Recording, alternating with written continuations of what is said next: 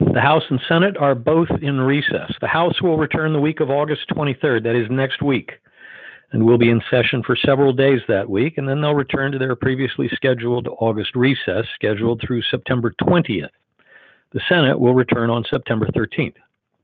Last week in the Senate, the Senate worked through the weekend last weekend, making it two weekends in a row for a body that usually considers itself tuckered out from a Monday evening through Thursday early afternoon schedule. On Sunday, the Senate voted to adopt the Sinema Portman Amendment to H.R. 3684 by a vote of 68 to 29. Then the Senate voted to invoke cloture on the bill as amended, setting up a vote on final passage for the early morning hours of Tuesday. Before that vote occurred, an agreement was reached to allow that vote to take place later on Tuesday morning. When the time came, the vote was 69 to 30, with 19 Republicans voting with all 50 Democrats.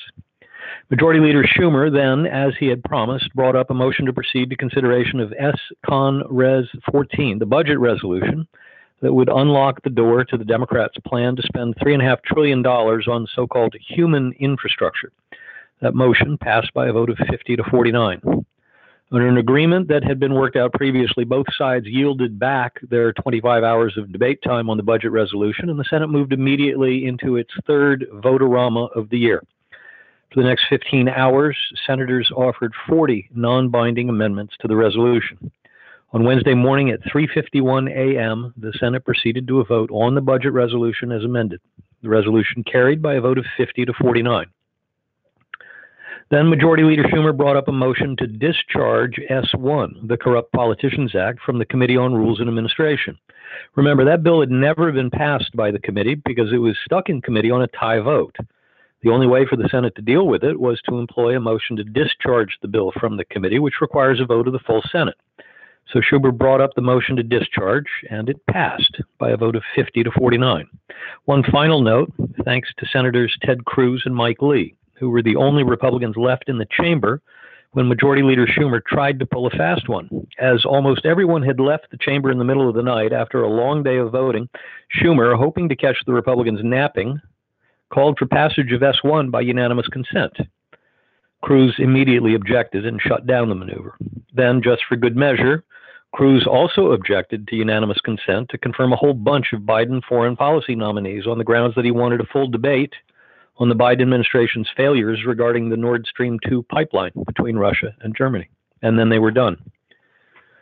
Update on the eviction moratorium. As predicted, the CDC's new 60 day eviction moratorium was challenged in court by two state chapters of the National Association of Realtors. On Friday, Federal District Judge Dabney Friedrich, a Trump appointee, let stand the new eviction moratorium, despite her belief that the CDC lacked the authority to issue the moratorium.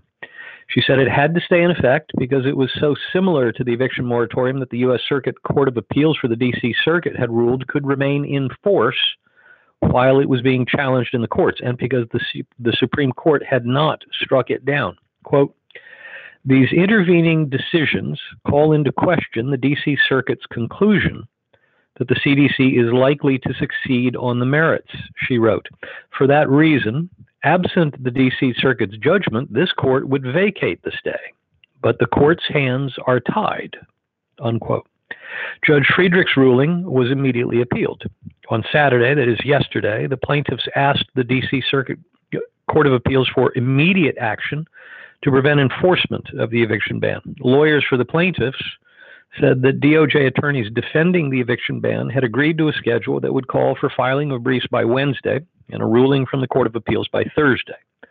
A panel of judges from the Circuit Court of Appeals agreed to the schedule, but did not agree to issue a ruling by Thursday, and they did not agree to the realtors' demand for immediate relief. Stay tuned. Now, more on the infrastructure and budget resolution measures. The Senate finally passed the infrastructure package on Tuesday morning and the budget resolution on Wednesday morning. And the House Democrat leadership followed that news with an announcement that the House would return from its August recess during the week of August 23rd to take up the budget resolution and voting rights legislation. Democrat leaders in both House and Senate have a tough job ahead of them. Keep in mind, the Senate is split 50 50. So the defection of even one Democrat there is a catastrophic event. In the House, Speaker Pelosi can afford to lose just three Democrat votes. In other words, just about any Democrat in either the House or Senate can gum up the works. Weeks ago, Speaker Pelosi and Leader Schumer tipped their hat to the power of the progressives in each of their caucuses by declaring that the $3.5 trillion budget reconciliation bill would be passed before the infrastructure bill was signed into law. That's because progressives had made clear they were scared that moderate Democrats would vote for the smaller infrastructure package, but not vote for the larger reconciliation package, where most of the progressives' policy demands reside. Moderates were unhappy, but what could they do? Not much. Until Friday, that is, when nine of them sent a letter to Speaker Pelosi declaring that they would not vote for the budget resolution until they had first voted through the infrastructure bill that the Senate had just sent them. Of course, the progressives were infuriated. Voting for the infrastructure bill first would be a reversal of Pelosi's promise and would create a situation wherein the moderates got what they wanted a small bore infrastructure bill while giving them the opportunity to vote later against the much larger, more liberal reconciliation bill. Speaker Pelosi appeared to be caught between a rock and a hard place. If she tried to appease the moderates, she would lose support among the progressives. The moderates say that's okay. They'll make up whatever votes go missing from Democrats with votes from Republicans who want to be seen as being able to work in a bipartisan fashion. And the progressives could very well have decided to take the opportunity to show the moderates just who was really running the House Democratic caucus by voting against the infrastructure bill thereby defeating the moderates' wish. If, on the other hand, Pelosi said no to the moderates in order to keep the progressives happy, she might lose nine votes on the budget resolution, and then the progressives would be stymied. Speaker Pelosi did not get to be Speaker by being stupid. She may be far too liberal for anyone on this call, but she is not stupid. So she thought about it, and on Sunday, that is today, she sent a Dear Colleague letter to House Democrats informing her Democrat allies that she, quote, requested that the Rules Committee explore the possibility of a rule that advances both the budget resolution and the bipartisan infrastructure package. End quote. Voting to adopt such a rule would not be the same as voting to pass either measure. A rule merely sets the terms for the floor debate on the resolution or resolutions in question.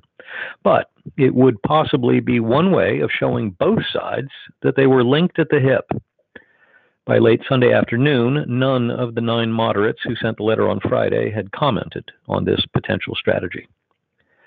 Now to masking kids. President Biden said Tuesday that he is checking to see if he has the authority to overrule governors and local officials in the 50 states in order to uh, I'm sorry, to order universal masking in public schools. Quote, I don't believe that I do have that power thus far, he told reporters at the White House. We're checking that. That sounds remarkably and suspiciously like the same locution he used two weeks ago when he said he did not believe he had the authority to order an extension of the CDC issued eviction moratorium, less than 24 hours before the CDC issued a new eviction moratorium. Now to Andrew Cuomo. Soon to be former New York Governor Andrew Cuomo announced early last week that he would step down in the wake of a devastating report from the state's attorney general asserting that he had sexually harassed at least 11 women. On Friday, Speaker Carl Heastie of the New York Assembly declared that the New York Assembly would no longer pursue its impeachment inquiry against the governor. Some legislators had urged, even after Cuomo's announcement, that the Assembly should continue its impeachment efforts to ensure that Cuomo could never again hold state office in the Empire State. Heastie said attorneys had advised the Assembly's Judiciary Committee that the state constitution does not allow for an impeachment of a former elected official no longer in office. There are ongoing county level criminal investigations of the sexual harassment allegations. The state attorney general's office is still investigating potential misuse of government resources in the writing of a book on the governor's experiences with the coronavirus pandemic that paid him $5 million. And federal prosecutors are investigating his administration's handling of information regarding deaths at nursing homes. Now, the latest on the debt limit. As noted earlier, Senate Democrats introduced their budget resolution without a provision to raise the debt limit and continued the game of chicken launched earlier. Republican leader McConnell reiterated his determination not to provide any Republican votes for a measure to raise or suspend the debt limit.